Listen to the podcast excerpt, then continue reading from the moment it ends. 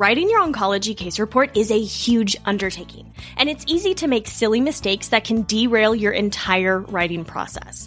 That's why you need my brand new masterclass, The Three-Step Framework for a Finished Case Report. In this free masterclass, you'll learn three of the biggest mistakes to avoid when writing your case report, the secrets to actually finishing your case report no matter the patient case you've chosen, and my proven three-step framework for starting and finishing your very own oncology case report.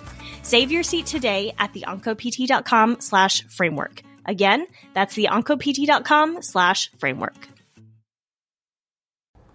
We know how important it is to always be learning more about oncologic physical therapy, because when we learn, when we deepen our understanding, we're better able to help our patients. But it's not enough to just keep that information to ourselves. In fact, it's our responsibility to share our knowledge and our information with our colleagues so that we can not only help their patients, but the rest of our profession. What I love about the interview that we did today is that my guest, Doctor Amanda Curry, shares how she took the information that she gained from preparing for the specialty exam and is now actively using it to transform her rehab department at the hospital she's at, which is going to have some really widespread effects, probably for the rest of the country, which is so exciting to hear about. So stay tuned for an awesome interview with my colleague, Doctor Amanda Curry. Welcome to the OncoPT podcast, where you'll learn from oncology experts, practitioners, and patients to help you on your journey to become a confident and competent OncoPT. Here's your host, Elise Decker.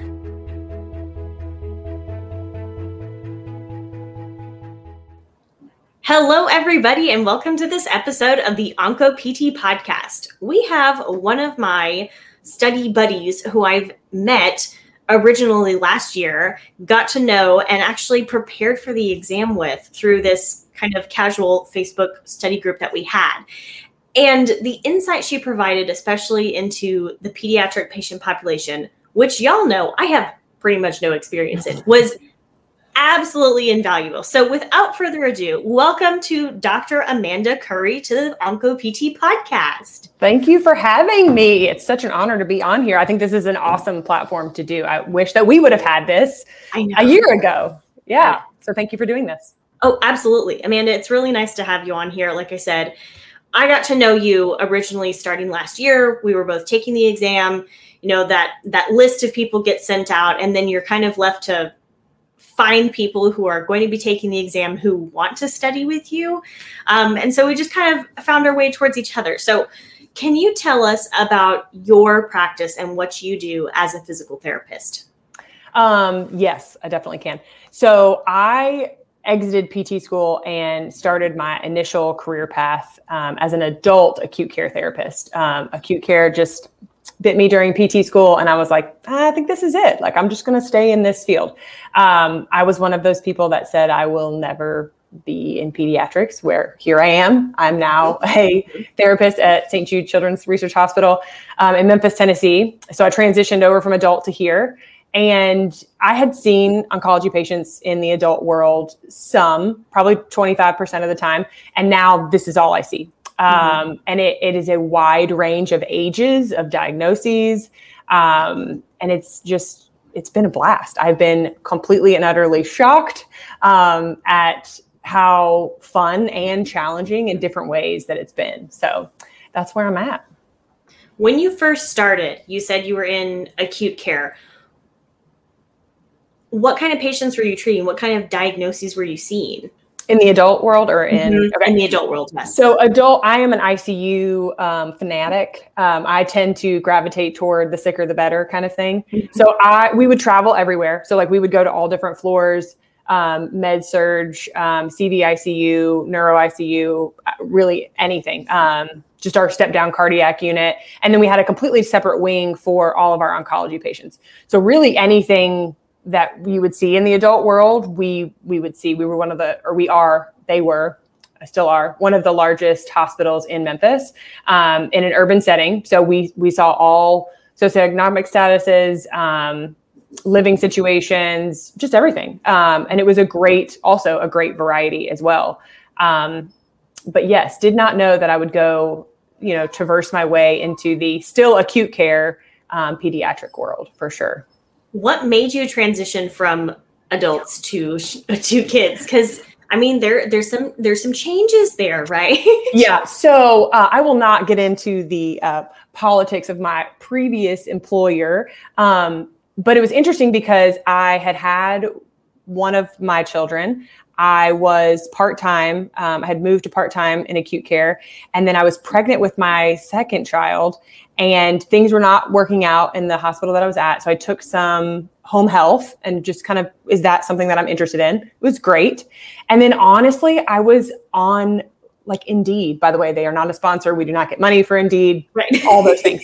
Um, but I was on it and there was this posting for a two day a week position at Saint Jude. And I just had this like internal, this intuitive sense, like you should, you should apply for that. And I was literally like, me, me, I should apply. Okay, whatever. So I did. Um, and I got a phone interview and I very, as you guys will find out throughout this podcast, um, and very lively and direct. And the, our director at the time, I, I just stopped her at first and I said, if this is an acute care position, I am your girl. If it is outpatient, we might as well end it here because I am an acute care therapist to the max. And thankfully it was um, that. And then that basically evolved from a two day a week to four day a week and then five day a week. And here I am full time. So yes, it's a crazy, it's a crazy thing what happens in life sometimes. How long have you been at Saint Jude's? Um, it'll be five years in February, which seems like a blip of an eye. It's it's been pretty ridiculous. Yeah. Now, many listeners, I imagine, are familiar with Saint Jude's, but for those who aren't, can you tell us a little bit about Saint Jude's? So Saint Jude's, like in Memphis, is the like headquarters mothership hub. We have, um, I would say, about six different affiliates. There's, I, you would have to fact check me on that one. Um, but they're all across the country. And we deal with um, children's uh, pediatric cancer and catastrophic diseases. Um, some people don't always hear about that last part. Mm-hmm. Um, but we also uh, treat sickle cell um, AIDS patients in the um, greater surrounding Memphis area because we're kind of in a tri-state area. And then also we have expla- expanded with our um strategic plan for F Y twenty-one through twenty-six to more catastrophic diseases. In fact, I'm involved um, with one of my other coworkers in a trial um, research extravaganza, basically. I mean, these these physicians that they have brought on board are incredible. Um, and they are strictly dealing with right now um, S M A patients, um, which is very, a, a very, very niche population. Um, these kids have multiple issues going on, but they are some of the bravest and um, funnest patients that I have I have met. So that's kind of a new neuro world that I'm, you know, slowly mm-hmm. traversing. Um, but the majority of our patients are um, pediatric oncological patients. That is so neat, and yes. Obviously, it's a really wonderful mission that. I mean, every time we see the, like growing up, we would yes. see the commercials and my mom would just sit there because she's a, you know, longtime oncology nurse. Yeah. Just, oh, look at the little kids. Yeah. Yeah. And I, I do just on that note, I, um, they do the dream homes. They do uh, so many fundraisers. And, and uh, what was very profound to me coming to Saint Jude was that, you know, you see all those commercials and, and you think that like your money is going towards these children. And it, and it is, it's going towards their treatment, but it's always, it's going towards so much more. The fact that we can spend as much time as that we need for our patients, we can get any sort of durable medical equipment for these patients. There is, there are no questions. There is no ceiling. There is nothing. And so I very much love to articulate that, like when people donate to that organization, it, to me, Saint Jude is a model for what healthcare can be. Um, the fact that like, you take this organization that gives of itself to their patients because of the generosity of others. It's an, it's an incredible thing to be a part of and to witness because it's, it's the, the fairy tale world that we are kind of taught in P T school that sometimes when we get out into the real world, we're like, this isn't how it's supposed to be. And I was kind of in that situation previously where this isn't how it's supposed to be. Um, so I am a true believer that healthcare can be what Saint Jude models. It's just, we've got to, we've got to catch back up. There's a lot of things to, you know, and we won't, that could be a whole podcast in itself as to why healthcare is the way that it is. Oh my gosh. Yeah. yeah. Girl, can you come back and talk about that? Cause seriously. Yeah. Yeah. Jeez. Yeah. When you transitioned to Saint Jude's, what was, what were some of the biggest adjustments or changes in your thinking that you had to do now that you're working with this new patient population? Uh, well, I basically had to revisit all of pediatrics, developmental sequencing, all of that stuff, um, and a lot of neuro I had to brush up on. Um, we had a neuro specialist at the, my previous job. She was incredible, and she took the majority of those patients. Um, it also was something that I had to kind of maneuver back, because we were evaluation machines at my last job. We evaluated patients, and we very rarely saw them ever again. And so here, it was, and it, it was good and an adjustment. Like, you were having to create a plan of care, follow that, do a lot of um, strategic thinking and and and um, piecing together of new things that you saw and how you could develop interventions to tailor that, all while they're being two weeks old, twenty-one years old, twenty-four years old. You know what I mean? So it, it was a, it was very much, um, it kept you on your toes for sure. It wasn't that you just did an evaluation, wrote some goals and said, see you later. Like, you would have to then almost reevaluate yourself every time as to, were those goals appropriate? How did the patient react to those activities that you did? All of that. Um, but what I also loved about, and I still love about Saint Jude, is that whether it's people in our direct department or um, research, which I've, I've gotten into since I've been there, um, everyone is so open to helping. And I, I, I want that to be a consistent theme. That's kind of the theme of what you're doing right now, is that in our profession and throughout healthcare, like, we need to be on the same team. You know what I mean? Like, we need to be champions for one another, because, like, what is the common goal? To, like, provide the best service and care that we can for our patients. And so, again, it was very refreshing to kind of come out of nowhere, be like, hey, I've only done adults and I'm usually acute care, or I'm usually critical care. And for them to kind of embrace and say, let's, let's go. Like, let me teach you. You know what I mean? So uh, every day was different. Every day was very interesting. Um, but I felt like supported the whole way, which was great. That is so exciting. I think, and I've mentioned this previously on the podcast, therapy and the, the healthcare world can sometimes be very cutthroat unnecessarily. Mm-hmm. And so I'm really, really glad and excited to hear mm-hmm. that. I mean, you were just open arms, like, come on in here, family. Yeah. I just yeah. think that's so wonderful. Yeah. I appreciated it more than any of them could ever imagine, for sure. So you, you're now at Saint Jude's. You've been working there for about five years. At what point did you say, I want to maybe take this exam, the oncology specialist exam?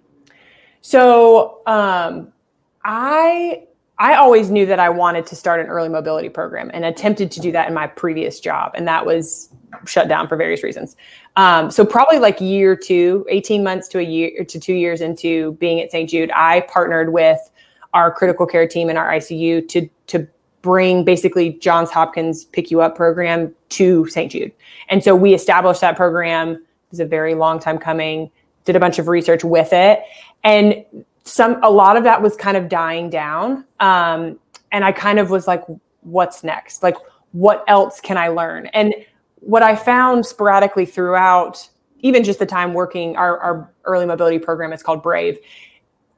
Even throughout that time, you know, I'm still learning all these different things. Um, and what I kept coming back to is, like, even in the acute care, like, even straightforward in acute care, it kept not being straightforward. These kids kept having these random things happen or come up or consistently show up. And I was like, I am missing something here. And in being the detective-like people that we are as therapists, I needed to know why, so that I could, I am also a creature of habit and like things to be more predictable. And so, um, to be honest, if there was an acute care uh, residence, or there is a residency, if there was an acute care, like, specialty test, I probably would have done that. However, this was the next best thing. I knew that I did not want to be a pediatric specialist, but oncology would basically encompassed everything that I knew. And even if there wasn't a huge um, emphasis on pediatrics for the oncology specialty cert, I mean, they're not little, you know, they're not big people in little bodies, but I was going to see a large amount of adolescents to adults. And these little people are going to become adults. And so a lot of the outcomes things that we learned throughout our process, you were going to have to educate them anyways. Um, I think a lot of times we're just like, oh, they're little, they're resilient, great, they're do- they'll do fine. And the literature does not say so.